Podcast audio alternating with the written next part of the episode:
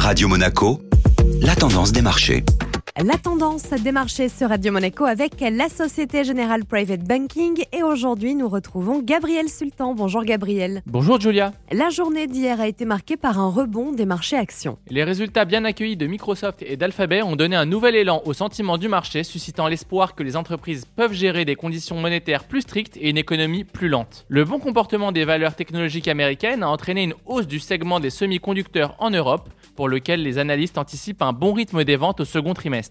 Et les résultats ont aussi animé la côte en Europe. Citons notamment le cas du leader français du luxe LVMH qui progresse de près de 2% sur la séance à la suite d'une excellente publication de résultats.